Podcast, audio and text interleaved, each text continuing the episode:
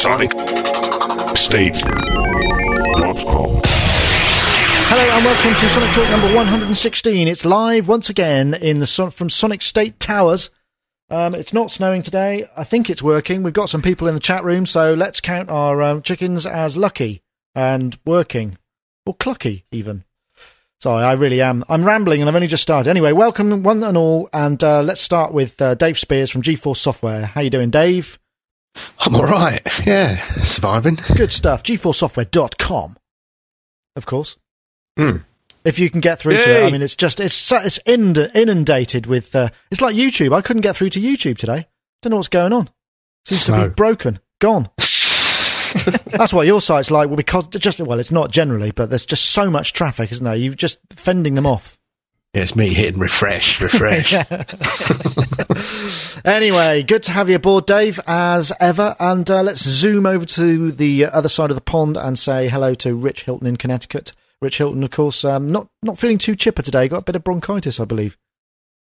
Well, yeah, the chipper part's coming back. It's Good. the lungs that'll take a little longer, but uh, I'm good. I'm cool.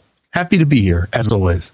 Do you get a kind of um, you get the Howard Hughes oxygen kind of vibe going on when you get bronchitis, or are you uh, you're, you're perfectly able to breathe okay? No, um, I do take certain kinds of breathing treatments sometimes, and they give us uh, typically a combination of antibiotics and steroids, if you're interested, and uh, kind of puts you back on the path. The uh, the steroids make you forget about the symptoms until the antibiotics kick in. Oh, okay. And that's maybe what my daughter could do. My daughter's got uh, tonsillitis, and it's horrible. Oh, it is. Yeah, She's been ill for like a week, and she's never Yeah. never this ill, and it's it's uh, painful too. Yeah, it's high fevers and pain. It's very stressful. Give her a kiss for me, please. Uh, I, well, I will. I will, uh, if you don't Thank mind. Um, Tell her so, old friend Rich said hi. so Rich Hilton, Hill, myspace.com forward slash Hiltonius for all your Hilton type needs. And uh, gforcesoftware.com. And uh, let's come back here for Mark Tinley. Hello, Mr. Mark Tinley. How are you? I'm very well. Good. I don't have bronchitis. No. I have had bronchitis in the past, and I had it a lot as a child, so I feel for you. It's a, not a nice thing to have at all. No, my cousin Yeah. gets it a lot. It's just one of those things that recur, isn't it? I had Yeah. bronchitis till I was 14. I started smoking, and it went away. So there you go, Rich. There's some there- advice there's- from a veteran. That's my problem right there. Just pop a pop a cigar. Let's let's see. What, you- what you need is a stogie. I, I can see you oh. with one of those. But I've had advice from a doctor in the past when I was younger to go and have a cigarette to help bring stuff up. I mean, can you believe that? You, they wouldn't say that now, would they? I doubt it. No, is he still working? Did he get struck off? Actually, I think he's dead. He's old enough. he was old enough then to be dead now. I would have thought. Lung cancer, was it? anyway, enough of this joshing. PJ Tracy. oh no! First of all, of course, um, you can find out what uh, Mark's up to. Um, well, where where are we? Where are we looking for your stuff now for your book and all that business? Where do we look to get the best Let's of send you? straight to the book, shall we? Which is http colon slash slash the logic of attraction.com. There you go. Logicofattraction.com. I haven't had a chance to read it yet, but I fully intend to. Yay! When I get a moment, maybe while I'm, uh, maybe I could figure out how to get it on my iPod. And I, Before you go on, then, I've got a request. yeah, I need to find a man with a soft, silky American accent and some recording equipment who can uh, help me to record the audiobook. okay. In other words, I'll send them the book, they'll read it, and then I'll edit it and check it, and then I'll put it online, and we'll um, come up with some kind of agreement. as- Oh, okay. You might already know one. oh, really? Okay. All right. Well, uh, the call goes out. The call went out over the internet, the interweb. Town criers were shouting it from every rooftop. Okay. Well, good luck. Send uh, just send us a mail or send uh, Mark a mail or yeah, drop us a line. Okay. Um, and PJ Tracy, Emmy-winning PJ Tracy from Minneapolis. How are you? It's a little chilly in here this morning. I ran in a little bit late and uh, realized that uh, the temperature in here has dropped considerably since last time I was here, which was last evening. So as soon as the show is done, I am going to march up to the front office and complain to my landlord. Ah, heating's no good. God Yeah. damn. It's- God damn. I know, and it's uh, it's awfully cold outside today around here, uh, but seven degrees Fahrenheit currently. Well, I don't know. What can we warm? What can we warm you up with? Let me think. Uh, PJTracyMusic.com, I should add, um, for all your PJ Tracy um, facts and figures and things. You should go and check him out there. But anyway, welcome one and all. Uh, Sonic Talk number 116. Um, so I, I, what did I do last week? Last week I went to see a gig. I went to see a gig in a new venue in uh, our town, which was uh, a place called Komedia in Bath. It's the old cinema. Uh, it was great big, and there was some great stuff there. There was a band called uh, what they called um, Phantom Limb, with which sounded like it were going to be a real goth band, but they had the most amazing singer, brilliant stuff. And then the main act was Carleen Anderson, and um, I thought she was great actually. And I was watching her, and she was sort of saying, "Oh, some of you real old people are going to recognise this one." And she played, and she sang "Apparently Nothing" with the Young Disciples. And I was thinking, "Hold on, that's not that long ago, is it?" And I thought about it. It's like, hmm, yes, it is quite a long time ago. And then she pronounced that her 30 year old son was in the audience, and uh, she was well over 50, which I just, you know, w- was not ready for. I completely blew me away because she just does not seem it on stage at all, and she's still got a really acrobatic voice and and all that, and it was great fun. I love her. Oh, I've got a vis- a reference here. Just want to hear it. yeah, go on then. Oh, come on. There you go. What was that? That's enough. Was the break at the beginning of apparently nothing? Ah, boom, ba doom, doom, doom, doom. and I'll tell you what, she's a mean tambourine player. A mean tambourine player. She was really, wig, really giving it some. Anyway, but I, I, I must admit, some of the stuff, the, the arrangements and things, just sounded a little bit dated. And even though she's a kind of classic soul singer, I mean, a sort of a new, new generation of classic soul singers, I guess. And it just, I thought it raised the question. I thought, what's the difference between dated and classic? You know, say, I mean, for me, Chic never sounds old and dated. It always sounds fresh and, you know, kind of with it. Now, is that just me or is it because there's a certain something? You know, I mean, I'm not trying to kind of get into any comparison things here. I thought maybe we could analyze or at least discuss what, what do you think the difference is? I mean, for you, um, say, Dave, why don't you go first, seeing as you have the break ready? Uh, dated is cheesy and classic is vibey. okay. Can you go. Ambiguous enough for you? That's pretty ambiguous. Yeah, I'm not sure I'm any um, any better off than when I first posed the question. Anybody else care to chip in? I suspect that Rich Hilton might have another another way of looking at it, or maybe wrong. What do you think, Rich? Well, um, I I don't want to. I don't like the idea that it ever sounds dated. Um, I think that some people struggle to recapture the feel of the original record, and then that's about as well as it's going to do. And other people just take it upon themselves within their own, you know, unique setting and try to create something new out of it. And we have the opportunity to create something new out of it with the guy who wrote all the songs, so it really helps.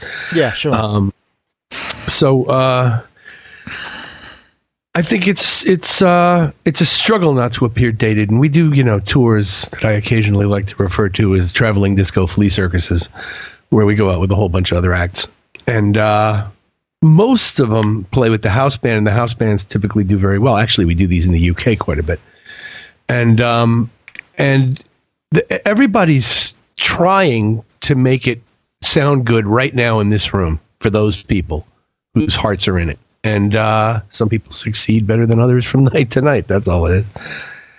To yeah, me. I know. It, was, it wasn't really more. I just wondered whether there was a, an ingredient. Yeah, I, I wasn't thinking of necessarily in live because I think live, you know, it can. You, you're right. It can be down to, you know, it's like uh, intrinsically what's happening is God, we're sick of these tunes. We're just paying it to get, you know, so we can get back to the hotel. I mean, I'm sure that happens a bit, not a great deal. It's more just like the there's there's a certain predictability about certain arrangements.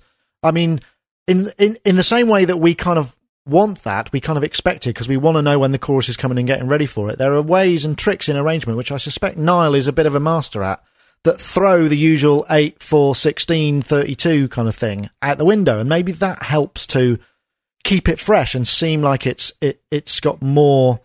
Um, I don't know about that. no, Think about Gary Numan. I don't think any of his arrangements are anything that spectacular, but his records are really cool. Hmm. And you listen back to like Cart, sound.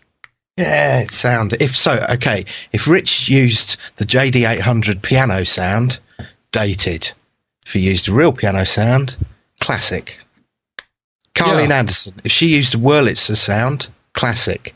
If she used D50 piano sound, dated. Yeah, they were using uh, Nord leads actually. Um, they had two. They had a Nord uh, or uh, one, not Nord lead. One. They were those Nord um, keyboards, which are kind of electros. el- electros. Yeah, I think there was Stage of two. the Electros. There were two of them. One was handling the organs. The other one was handling the electric pianos and the piano. And then he also had what looked like a microKORG uh, connected to the uh, to an S5000. And at the beginning, they were playing a couple of loops and sort of extra BVs and things, which they only used a tiny bit and a few atmospheric intros. And he was using the microKORG for sort of chord for sort of le- lead sounds. At least I think that's what it was because it didn't have the gooseneck on it. It looked about right for a microKORG. Hmm. But yeah, There's a there's a cheese factor as well, isn't there? I was thinking about bands from the eighties. I mean, if you look at ABC, they're really cheesy. You look at Tears for Fears, I would say Tears for Fears are more classic. they've got they were more of it using- right. They were using the same synthesizers pretty much, weren't they, and the same sounds. But Tears for Fears maybe had uh, maybe it's because maybe it's like the message in the song again.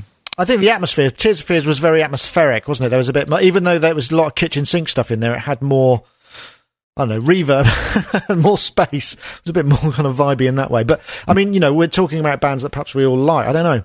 I think that's a good analogy, though, about- Dave. What about Spandau Ballet?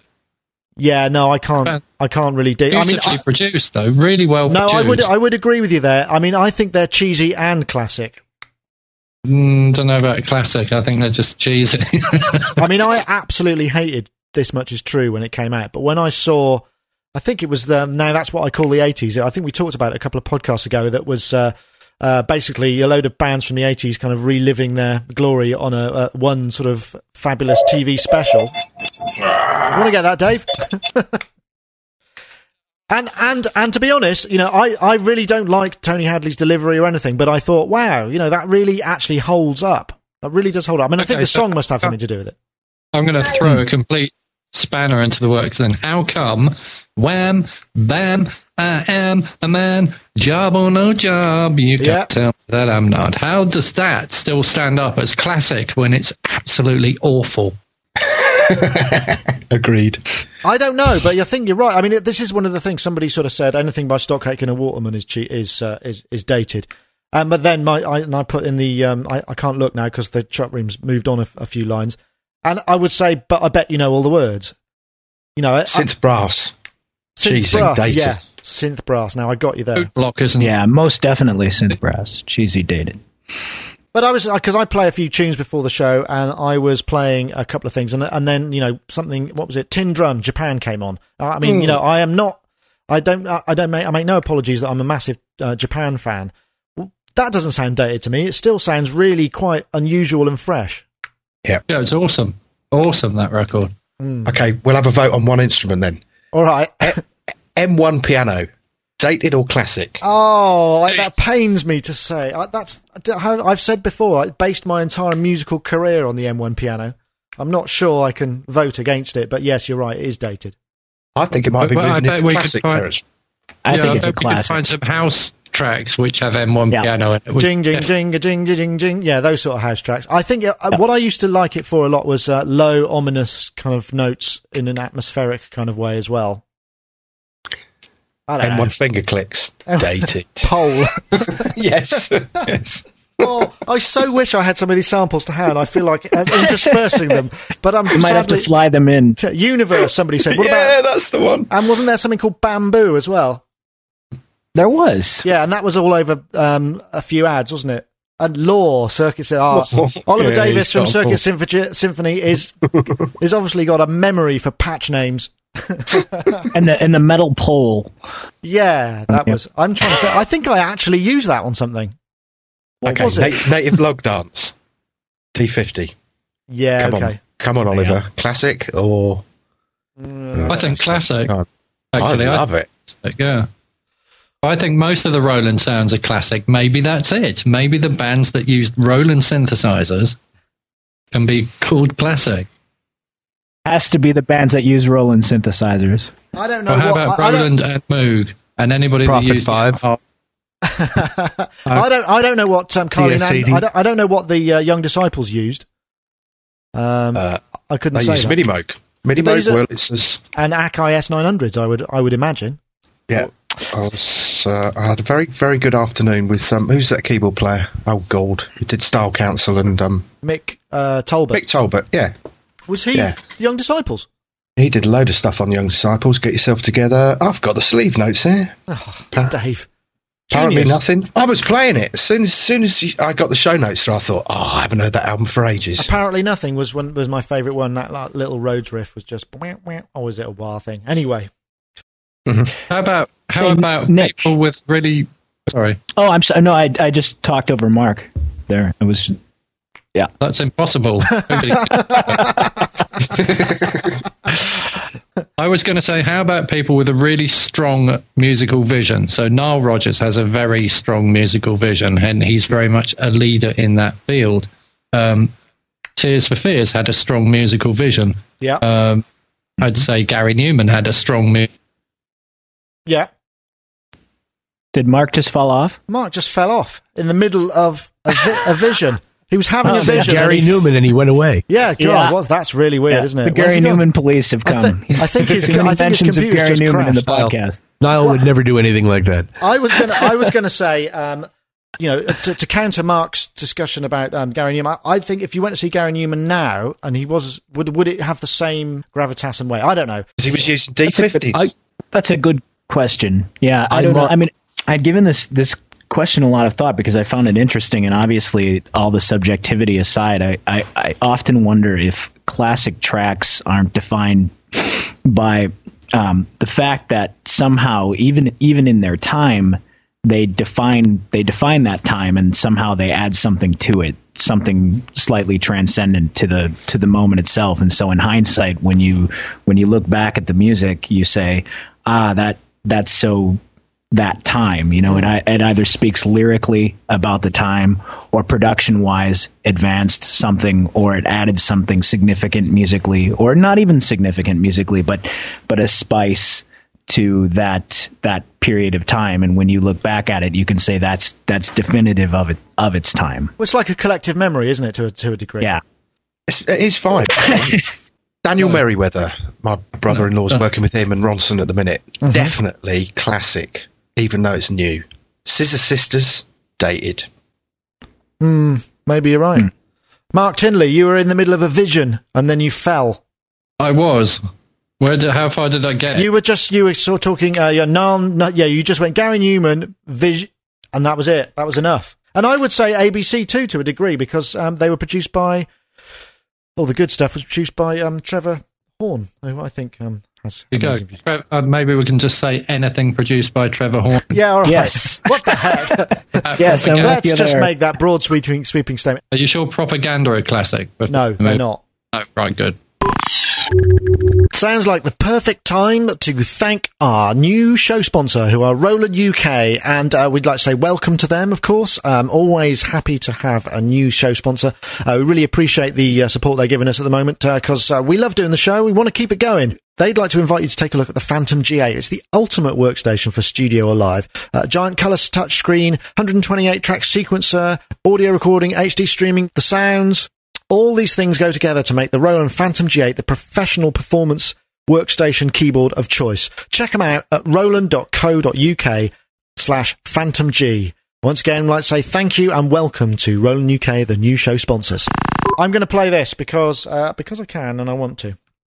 Okay, hi, I'm Amos Gaines with Moog Music, and we're here at the NAMM Show 2009 in Anaheim, California, and we're showing off a couple of new things right now. The latest from Moog is the Etherwave Plus Theremin. We have a demonstration patch set up right now using the Voyager Old School and the Etherwave Plus Theremin, and also one of our effects pedals, the MF102 ring modulator. I'm going to switch on the gate of the synthesizer, and we'll hear a droning note here. And right now, you'll notice that the filter on that patch is being controlled by my gestures in space around the volume pedal. Volume antenna, I should say. And so this is a very direct and intuitive form of control. It's, it's immediate, it's as fast as the speed of electricity, there's no latency and infinite resolution, which is the major advantage of control voltage. That, and it looks really cool. Well, what do you think of that then? Did anyone get what was going on there? Mm-hmm. Yeah. Do you think this could be a corner turn for the theremin? Because I know we've talked about the theremin, and, and to be honest, it's bloody hard to play, and it's very easy just to seem like you're not very good and um, you're just kind of off the money. Whereas using it to send out control voltages seems like a pretty inspired use for gesture control stuff to interface with all sorts of things. I think it's a hit. Yes. Dave, you sound so convinced.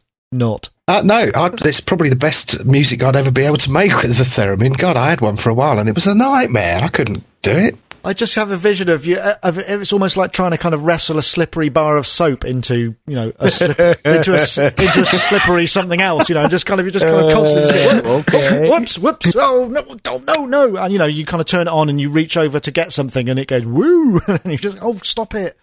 Yeah, go away. Whereas this, I could see that you could actually do some pretty good. Um, I don't know. I think it could be it could be good for live.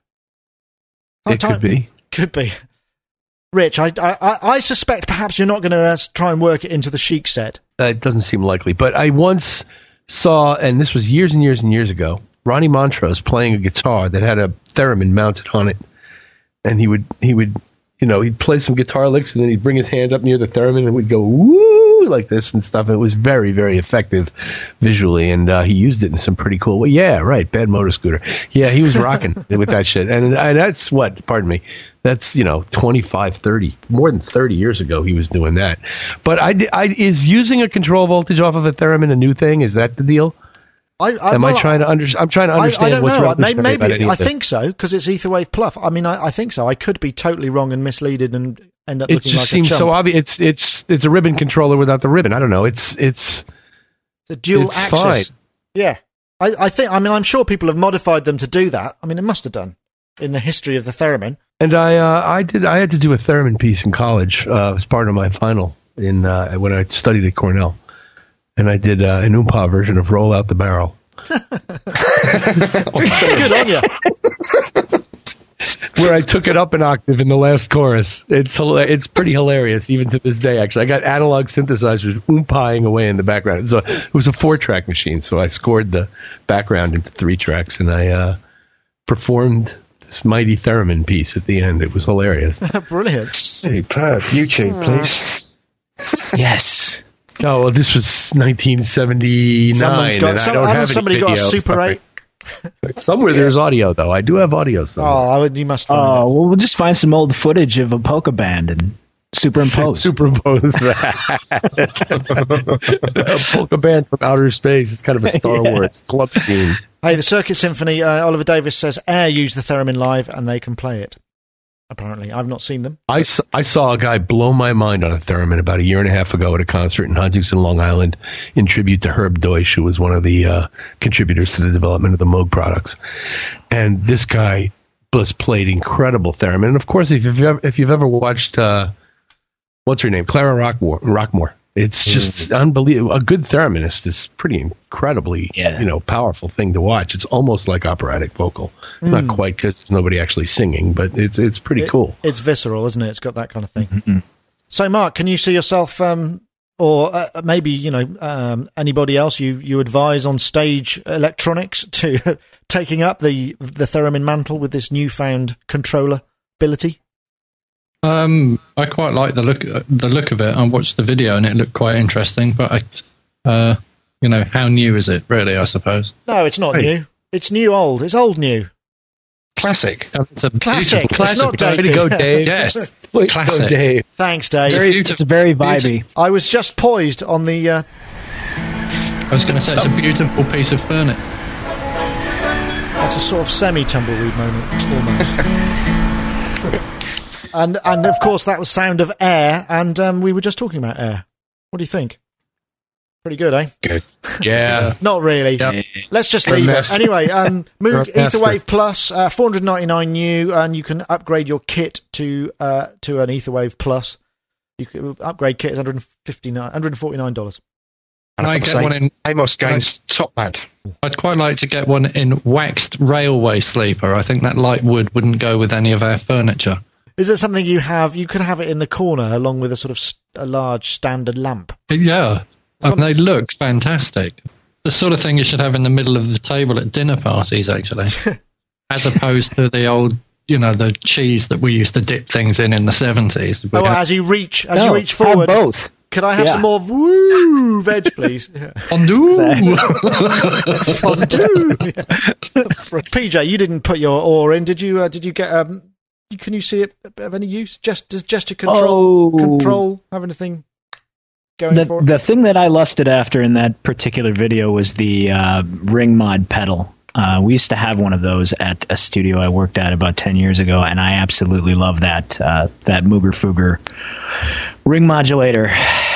The way that the low frequencies on that thing break sound up is is amazing. But no, I, I don't think I'd use the the theremin all that often. Does the uh, Booga Booga ring modulator plugin sound the same? They've got a plugin, haven't they? Uh yeah, it's not the same, but it's good. The the uh, Bomb Factory copy of the Mooger Fooger pedal, I think sounds Right. it sounds pretty good.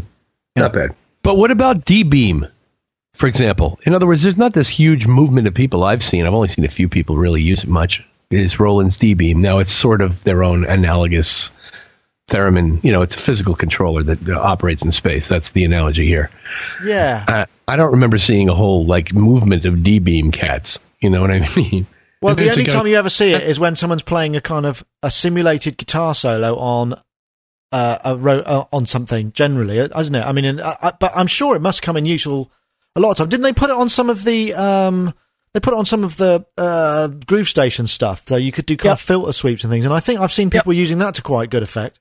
I had an MC five hundred five and an MC and a eight hundred eight, and I used uh, I used the D Beam every once in a while. One problem with it is that there's no like the theremin, uh, it being a continuous controller. There's no way to really get a handle on where where you are in the beam. So you know you you can start at the top and move your way down, or start at the bottom and move your way up, and that's probably the best you know you're going to hope for. Otherwise, you're going to get a lot of randomization.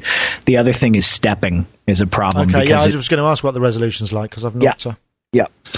Nick uses it live and does a nice D beam solo in a couple of different things. Probably in Oh, yeah? Wild Boys, actually. Yeah. Oh, what, what, what? Actually pitched. So it's pitched. Or it- Yeah. Oh, right. But the big problem with it is that when you get smoke across the top of the beam, if you put too much smoke out with the smoke machine, it, and you've got it triggering notes, which you can do, um, it starts triggering random notes off and stuff and doing all sorts of weird things. Uh, well, Wow. I, I guess that would kind of make sense if the smoke is dense enough, because it's it's, It's a bit- going to break yeah, in the beam, a- isn't it? Yes, I think so. Guru One suggests that you blow on your beam at that point. Thanks for that, Guru. There seems to be a whole load. Uh, suddenly, I know we had a bit of this uh, uh, maybe a year ago. There seems to be a lot of Cat five audio transmission receiving devices suddenly appearing, and uh, that there's going to be a whole bunch of wrestling for uh, a standard, presumably. I mean, taking Cat five wiring, at, you know, doing you know, and moving loads of audio over it as as a, just a sort of general point. Can any of you guys see?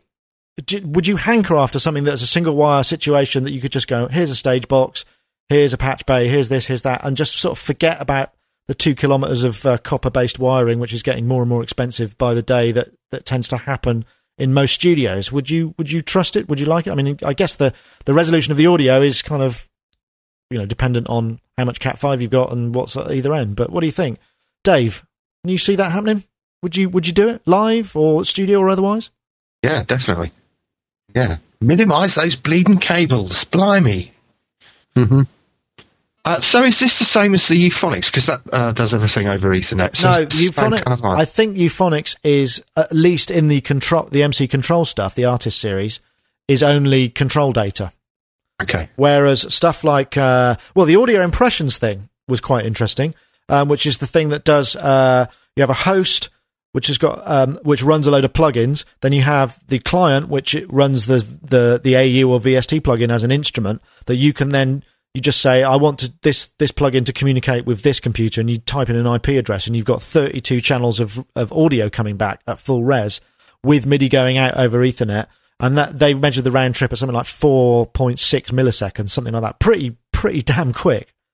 And there's also um, I don't know if you saw that XMOS XMOS chip, um, which they were displaying. I, I managed to find them on the floor um, on Sunday when I was doing a bit of off road action rather than just sticking to appointments. And they it was bizarre. I said, "Oh, blimey, we're from Bath, you're from Bristol," and they've got these re- reprogrammable silicon chips that are working on audio uh, processing, and they're working with Apple to try and get a standard going. So I think there's a bunch of it. I don't know. uh, Um, but before we get to the, the specifics, I don't know. P- PJ, you are a studio owner and user. Would you next time you move, would you just rather lay a couple of Cat fives? Oh yeah, absolutely, absolutely. And I'm always looking for a better way to network computers together. And so I would love a, a one a one cable solution to that. I mean, there are there are some, but there there are massive workarounds. Yeah, I don't know what. The, I mean, I guess the the thing is, is at how many points you have to convert it to and from analog, isn't it? Because that's that's just going to degrade the signal. But would it degrade it any more than a crappy wiring or bad soldering? Rich, what do you think? Um, as it relates to live, I think it's inevitable that the uh, long audio snake will become a thing of the past. It's just a question of when. It hasn't really caught on that quickly, from what I've seen. In the case of studios, I'm much more likely to want to run the audio paths as point-to-point wiring Right. rather than rather than digitizing over an unnecessarily short distance. But the advantage is live is is you have hundreds of feet to go. You know, and if you Oh, those get things those just weigh tons, those, don't they? They weigh hundreds and hundreds of pounds. Those multi cores. yeah. There's such a great argument to make for for a simpler cabling solution in that situation. But in the studio, um, it's funny because with things like audio pads, I try to I have a very much of an analog personality, and uh, that that I prefer. Do you. I mean, do you have like a big um, TT patch and all of that stuff? I mean, or do you kind of try and get everything directly patched where you can? I uh, I'm not sure. I have a small patch bay that represents my whole studio. The studio isn't very big. Um, things there are certain things that are normalized. There's typically, but I I never record pretty much rarely if ever record more than one thing at a time in that room. Sure. So when you're building a studio to record one thing at a time, it doesn't have to be very complicated. You know, even if I were building a professional studio, I'd try to pro- I'd probably use point to point wiring on all the on all the audio connectors. I wouldn't digitize out in the room and then send digital to the control room. No, I wouldn't do that either. I, I'm speaking. I'm speaking specifically of networking computers together. Uh huh. Oh Uh, yeah, yeah. sure. Yeah. Mark, how about you? How do you feel about it? Um, well, I'm moving house soon in about four or five weeks, and I'm going to channel uh, grooves in the walls and run Cat5 all over the house, and uh, hopefully um, use it for sending audio around the house as well. I'm not quite sure what particular method to use yet, but I think it's, it can only be a good thing. I suppose the, the fact that it's Cat 5 means you could choose any number of methods. There's all sorts of different protocols flying about. I mean, which is kind of the point, isn't it? I mean, this is, there are all these standards emerging, and, it, you know, are we going to end up in this kind of VHS beta kind of situation? I don't know. Dave, I mean, do you ever come across, do you come across the kind of code end of this kind of thing? Do you have, I suppose you don't need to write anything specific, but I mean, if you could imagine that there was a, a standard emerging for networking computers, audio wise, like the uh, um, the audio impressions audio port, could you see the need for coding it into any of your instruments, or would that be kind of out of your remit? I think that would be out of our remit. But I'm sure if I'm wrong, Mr. Number Crunch is going to put me right. Is he He with? Oh, he is there. looking at the. The chat room. I don't know. I, I think I, I just can't understand. I mean, I don't. You know, gigabit Ethernet is what we use here, and we can edit video and stuff over it, and it flies really well. And I use I use wireless at home for transmitting audio around, but um, it it seems like there is, you know, like you say, Rich, there are two distinct areas, and the live thing is got to be a no brainer. I mean, you turn up with a drummer Cat Five and a crimp tool at any new venue that you're playing at. With say, I mean, uh, there's there's that great Roland uh, Snake um, setup, and the desk is really good. I used it um, not live, but there was a band playing, and I sort of messed around with it and got and I got the hang of it really quickly. And the fact is, you just turn up with a with a drummer cable and say, "Look, I'll leave it there for next time," and every time, so you could end up just running some of this stuff down, you know, down various conduits, and just just leave your snake there effectively. Brilliant. Mm. Absolutely brilliant. And then you know that when you get to the venue, it will get to the point you know when you get to the venue, you'll be able to plug something in and it will work, right? Problem, what happens if you plug something in that's not compatible with something else? Well, that's it. I mean, I don't know. A lot of these, a lot of these networking systems are kind of des- certainly. If you look at the XMOS video, these things are sort of auto sensing. So you plug something into the network via a router, and it's a node and just says, "Hello, I'm available," as an input or an output device. Don't care what it is you send me or where it's going, but here it here it comes, and it's kind of quite it's quite a powerful concept. I think I just wonder whether or not we're ready for it. And also, you know, I mean, I was I was talking to the XMOS guy. Does this mean we're going to see FireWire and all these other things just kind of st- slowly phasing out? Because I mean, it may be good for moving that kind of thing, but if you're moving lots of really fast data, what's that going to do? Because um, gigabit Ethernet is not fast enough to to kind of stream multi-track audio and things like that. I mean, it's just not really not not multi multi-track of high res stuff. Starter, it's the startup time, isn't it? I think. Mhm. But Yeah. if you've got a dedicated box sending it from one end to the other, I mean, the Duran Duran studio has monitors in one room and the computer in the other, and we send the video for for the computer screens over a, a box, and they do that in the whole studio. In fact, I can tap into virtually any computer in Sphere Studios just by plugging into the Cat Five in the wall and plugging the sending box at one end and the receiving box at the other. Right. So I can use I can use their uh, basic Pro Tools system in the product in our production room if I want to. Or Okay. I can use the Duran Duran rig in their studio if I want to without having to move anything. Oh, what? So you just kind of remote desktop in? Yeah. No, no, no, not remote desktop. There's a little black box about half a rack unit wide that plugs into the back of the video output of the computer, and then it has a Cat 5 output. Oh, yes, I think I've seen that. It's the VGA over, yeah, VGA over Cat Five. yeah. Yeah. Uh, which and has is it it fast enough? Is it fast enough to? Yeah, it's it works really well, and you can do scrolling and editing and all. You know, That's by I think that's by who are the guys that make all of the nifty kind of uh, gizmos. I can't remember what they're called. The sort of video and um, monitor extender things. Dave, can you remember they've got a G in it or something? very expensive. Yes, and I- a I- ye- yellow sticker on it. That that's going to make all the difference, I'd imagine. I, I was unbelievably impressed with the degree of uh, the integration of the studios at Sphere. The uh, their ability to network hardware across different rooms and stuff was unbelievable. I mean, that's so what I, that's how I want to do my house. I just want to have if I have Cat Five running everywhere, I can do that. Get get Simon over. Yeah, with chisel. Mhm. Just make sure you don't make those right angles too big in the Cat Five and get Cat Five E because otherwise you slow down the the theoretical maximum speed. So. Anyway, we'd like to see it. Um, I don't know what the standard's going to be. Obviously, the guys at Xmos uh, uh, feel fairly confident that they're going to be adopting one because Apple, as they say, Apple is behind them. So presumably they're going to be giving it a bit of extra clout. But it remains to be seen. I was also collared by a chap at NAMM who said they'd gonna he was going to be releasing something on Cat Five networking. You know, it's going to be a really big thing. So you know, there's going to be more out there. So it's just, I guess, it's a race and who adopts it quickly. This is Ron Stewart with Trinity Audio Group, and we want to demonstrate the In the Mix netbook. One of the first things we wanted to do is make a pre-configured music computer so that you didn't have a secret handshake, so you start making music right away on the go. So we're hyper focused on two things: the studio music creation environment and the mobility features. Pre-configured the operating system and all the suite and applications built into one unit. Sequencer, multi-track, digital DJ, VST host, podcast software. You can surf the net. You can take a Skype call, instant message. 1.6 gigahertz uh, Atom Intel Atom processor. The 1.6. It's a little dual core, which we can optimize. Not sure what happened there, just cut off. But uh, anyway, as uh, as Redwalks put it, NAMM voiced after three days of constant talking. I would tend to agree there. Poor old uh, Ron Stewart there, who I've been trying to hook up with for ages, and what he's made is this kind of netbook uh, music creation station, which won the Remix Technology Award for 2009, which um, seems a bit premature as we were only in sort of three weeks in. But anyway, that doesn't that's neither here nor there. But um, are we starting to see miniaturization? I've been talking to lots of people who've been getting excited about little things.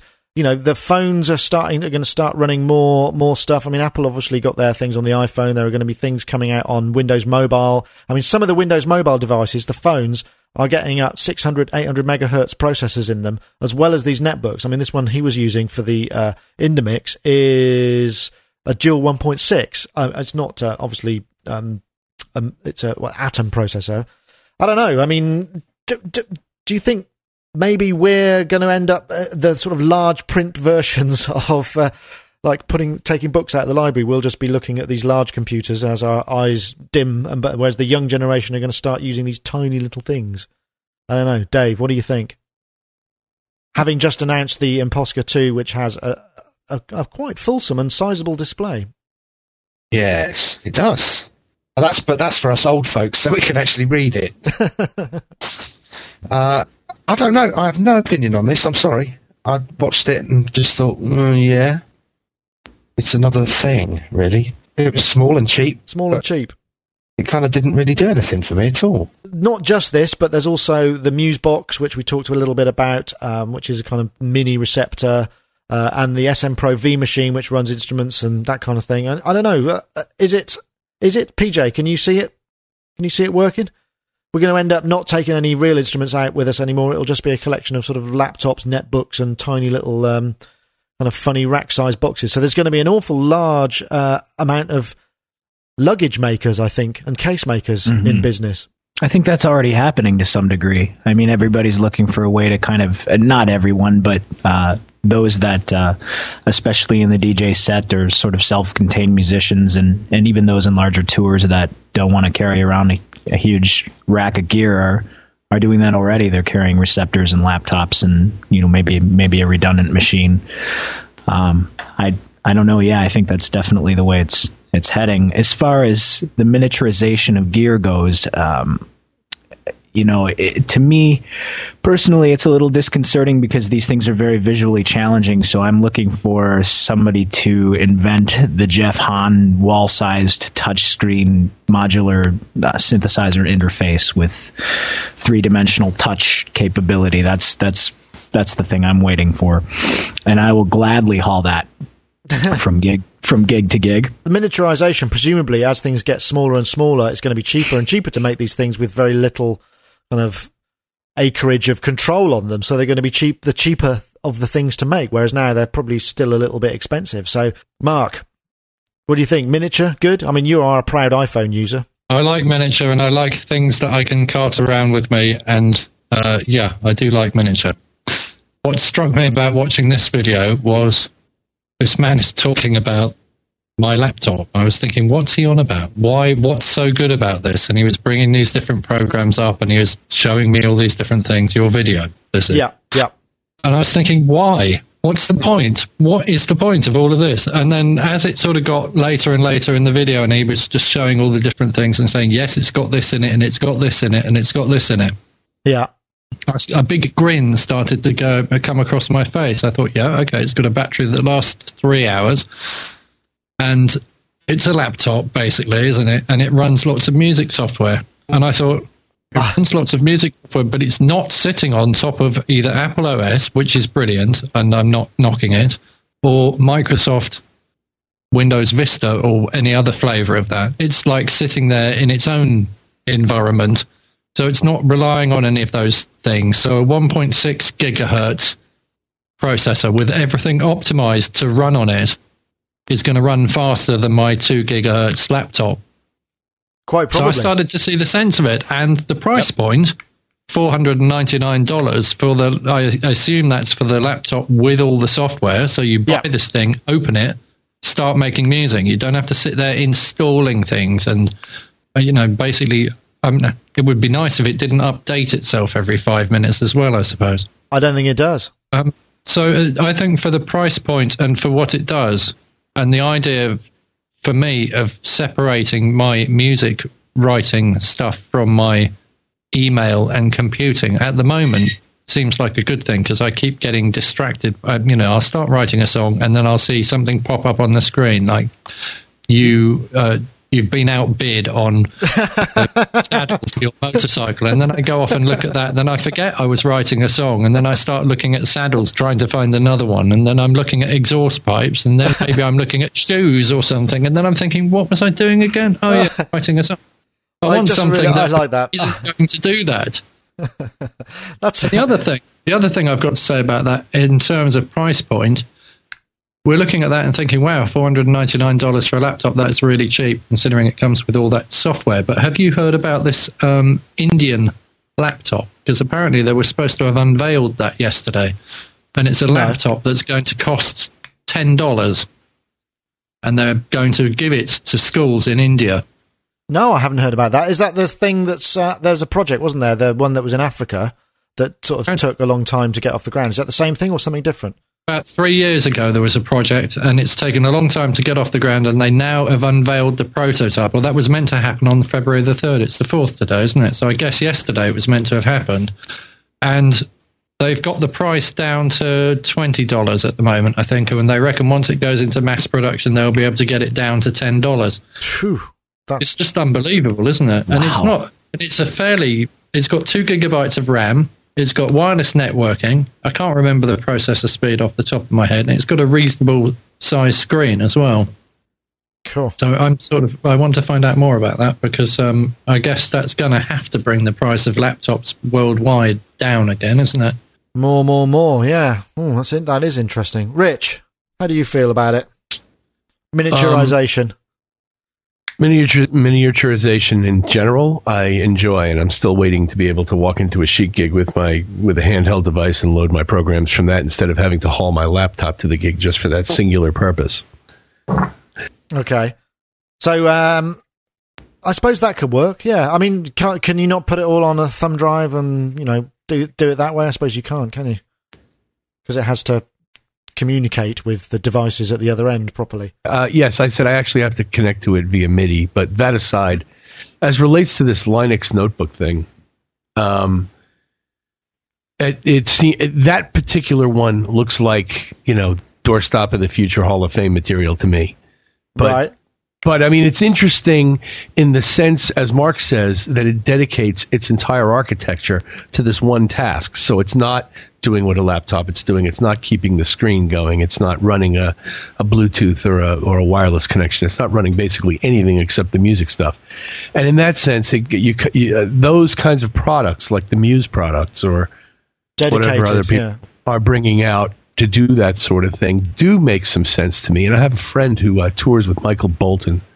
Michael used to insist on bringing all the original synths from those '80s records uh, all over the world. I'm not. I'm not joking. They were shipping like huge refrigerator-sized racks everywhere, and he replaced. And my buddy replaced like a whole bunch of these racks with like two or three Muse receptors, and did a heck of a lot of sampling to get it done. And is very pleased with the results. And so, to that extent, miniaturizing for him made a whole lot of sense in being able to run on a dedicated device that's not your laptop because he's running those too in the background somewhere doing something I have no idea what. And uh, and uh, having those dedicated devices makes a lot of sense to me. So this is going to, aren't we going to end up in a situation whereby, you know, we had this kind of wave of uh, expensive synthesizers um, on eBay, you know, because there was just the rarity of them, whatever. This is going to just become even more the case because this stuff, the, the, almost the real estate of control is going to become such a luxury that it's going to be fantastically expensive. Dave, I mean, you collect synthesizers. Can you see this just getting even more ridiculous? I'm worried about prodding things with my stumpy digits. I'm going to cope with that. Uh, no, there'll be a backlash, and we'll and we'll all return to modular synthesizers. You think so? Did you did you see uh, did you see Markus Resch on? Uh, we did the the guy who builds m- Mellotrons. He just builds real Mellotrons, and they're the same. I mean, with a couple of modifications, probably you know a bit of stiffening or whatever that needs to to to, to brace them up a bit. And they're six thousand eight hundred dollars with a flight case, which you presumably need to get it anywhere outside of Sweden. I was just thinking, what a fantastic luxury! But it's sort of maybe that sort of market is going to open up for the kind of the people who just can't be dealing with all this all this teeny stuff. Well, you're going to get. I mean, on stage, you're going to end up with people sort of prodding away at chaos Kaossilators and stuff like that, aren't you? It's not It's just a stage of, show. it'd just be like it'd be like Kraftwerk with iPhones. Yeah, I mean, Uh, I had, I had a couple of guys yesterday mucking about with um, iDrum in the studio, and they were kind of dancing around to that, which was good fun. But it was like, no, we'll take the big desk out on the road, and we'll actually try and put on a show. a couple of uh, a couple of years ago, we have um, in the Twin Cities an electronic music festival called the Sparks Festival, and I went to see a performance of four guys playing Game Boys side to side. So was, Something you I could think- see on any public transport five years ago. Yeah, yep, exactly. I used to play along just with the Mario crew. Brothers. I hope you were on the guest Yeah. list. Yeah. it gets to the stage where the crew get off the bus with their Game Boys, and people think Yeah. they're the main act. yeah. exactly. Well, A couple of it tonight. Guinnesses in, that was a that was a fantastic show. Ah, So well. I, I think we're in danger of completely immersing ourselves in uh, old fartdom if we go too far down this route. But I, it was kind of uh, supposed to be tongue in cheek, and it kind of is really. But uh, I think the one uh, just as a, a, a one more thing before we go because we, we're nearly running out of time is I was really surprised at how much stuff there was at NAMM um, that seemed to be kind of just pushing forward down these sort of areas. You know, there were controllers, there were all sorts of things that just seemed to be kind of this forward momentum seems to be up. There weren't lots of brand new things, but the honing and the refinement of these kind of streams. So you got controlling and miniaturization seem to be the two major threads for me. Mm-hmm. what was what's been uh, well related to that subject. So I am helping set up this new Underworld live rig, Yeah. and we cannot find a roadworthy, robust, not miniature, but a good controller or control surface that operates via USB, that controls stuff via USB, that's robust because everything's become this kind of you know cheaper, cheaper, cheaper, smaller, smaller, smaller, and it's just not suitable for live use anymore. So just when you thought a market was completely saturated, actually there's an avenue here. So if anybody knows of anything, please let me know. Well, something that's kind of chunky. yeah, Hmm. Does Kenton do anything, or do you need something kind of bigger? Because their their stuff's quite well built. No, I mean, we actually talked about, you know, getting uh, John, John to build something yesterday. I mean, I've gone, I'm looking at the Novation stuff today. Um, we looked at the Mackie stuff, but I mean, there's nothing, uh, we looked at the Euphonix stuff. There's nothing that's really, really robust, large, you know, because you need to see what you're prodding under those lights. I'll tell you what. Um, da- uh, I was just uh, eye chatting with Richard Evans, um, who's going to South America on tour with Gabriel, and he's just getting his rig together, and he's using one of the Euphonix um, MC control devices, just because he's running it all on live, and he says um, it's he's he's pretty kind of confident that that's going to hold up under the under the strain. And that, that again, that's again, that's just a Cat five cable. So um, I don't know, maybe. Yeah, interesting. And I spoke to Rich, and he said that he'd been using the um, Mackie control Yeah, for a long time.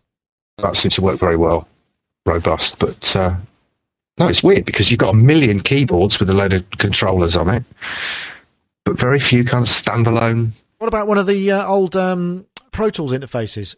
Those Chinese things that break every five minutes and have to keep going back. Control Focusrite 24. Control 24. The Oh, really? Control 24. Rubbish. Yeah. Perhaps not that. then. Rubbish. We've had several of those. They break. No, I remember it- you saying actually. So maybe you just need a row of theremins. Now that, uh, With control- pads and iPhones. Chaos, a D-beams. row of yeah, a D beams and everything, and just do the whole thing with gesture. Yeah. So you could have a dancer control the whole thing. Hey, we've come full circle. That feels so neat and so circular that I feel that perhaps this is the time to wind up the show. So, um, thank you very much for joining us. Thanks for everybody in the chat room. I think the audio's been holding up, which is a good sign. So, uh, all jolly good. Um, and uh, thank you very much to my local guests. I'd like to say thanks to, let's go in reverse order, Mark Tinley. Thank you for joining us, and I hope your book's going very well and uh, you enjoy the rest of the day. What there is of it. Can I um, mention my competition as well? Please do. The competition is that I decided that all of my access all area passes, which I've collected over the years, it, which are sitting in a box in my spare room, will be of far more use to anybody else than me. Uh, preferably somebody who likes Duran Duran because they're mainly Duran Duran passes. In fact, I think they all are. And uh, I've set a competition up on my blog, which is blog.aspergeneering.com. And I think the blog title is Access All Areas. And it's basically to write a little 200 word thought thing in the comments. And the best one will win the passes. Okay, yeah, yeah. We'll send us the link and we'll um, put it in the show notes. No problem at all. You're Okay, giving them all to one to one winner. All of them to one winner, yeah. Should, do you think Wow. I should split them up? Yeah, By continent. They'll stick them on eBay and make a fortune. right. Mark. Exactly, one at a time. That's what they're going to do. That's exactly what they're going to do. I've put it in the rules that they can't. So if they're if they're if they're good people, they won't. Oh, well, okay. Well, good luck with the competition. It's very generous of you, Mark. And Yes. as Rich was the last talk there, we'll say goodbye to Rich Hilton uh, in Connecticut. I hope he's uh, able to get into work today and um, do great things in the studio, as usual. Thank you. Always a pleasure. Yes. Putting in a new Mac. We're putting in a new Mac Pro. Ah, what an eight core Ooh, Yeah, the Mactopus. mm, They're getting rid of getting rid of a a G5 and a P4 and uh, replacing it with a Mactopus. Ah, well, that's kind of fun. So feeding DVDs in then for a little while, is it? Oh man, and I'm going to start from scratch. I'm not trained because it's my first Intel processor. I'm not even going to transfer my user account over. I'm just going to model it after my old partition. So I got to build the whole thing up. Wow, it's the only way to do it, really. I think I want it clean. I, Well- want, I don't want any gremlins or worries or concerns or no, issues. no, sure. Well, I wish you luck with that then, uh, um, Rich, and Thank you. um, have a good day at it. And uh, PJ Tracy, thank you for joining us this morning. I hope uh, you're not too shivery and freezing in your um, in your in your studio, and uh, the heating comes on at some point. It has warmed up marginally during the show. Uh, Either that or I'm just overexcited from having been. that'll having be been- no, that'll be the uh, the extra CPU usage that Skype um, that Skype does. It's just blowing out. sitting by the warm glow of my CRT. It's good. Actually, a LCD, but blowing out your fan. Yeah, there it is. Hot Yeah. entering the room. oh, thank you so much for having me. It's a pleasure as always. Well, thank you. And uh, PJTracyMusic.com. And last but not least, um, Dave Spiers, GForceSoftware.com. Thanks for joining us.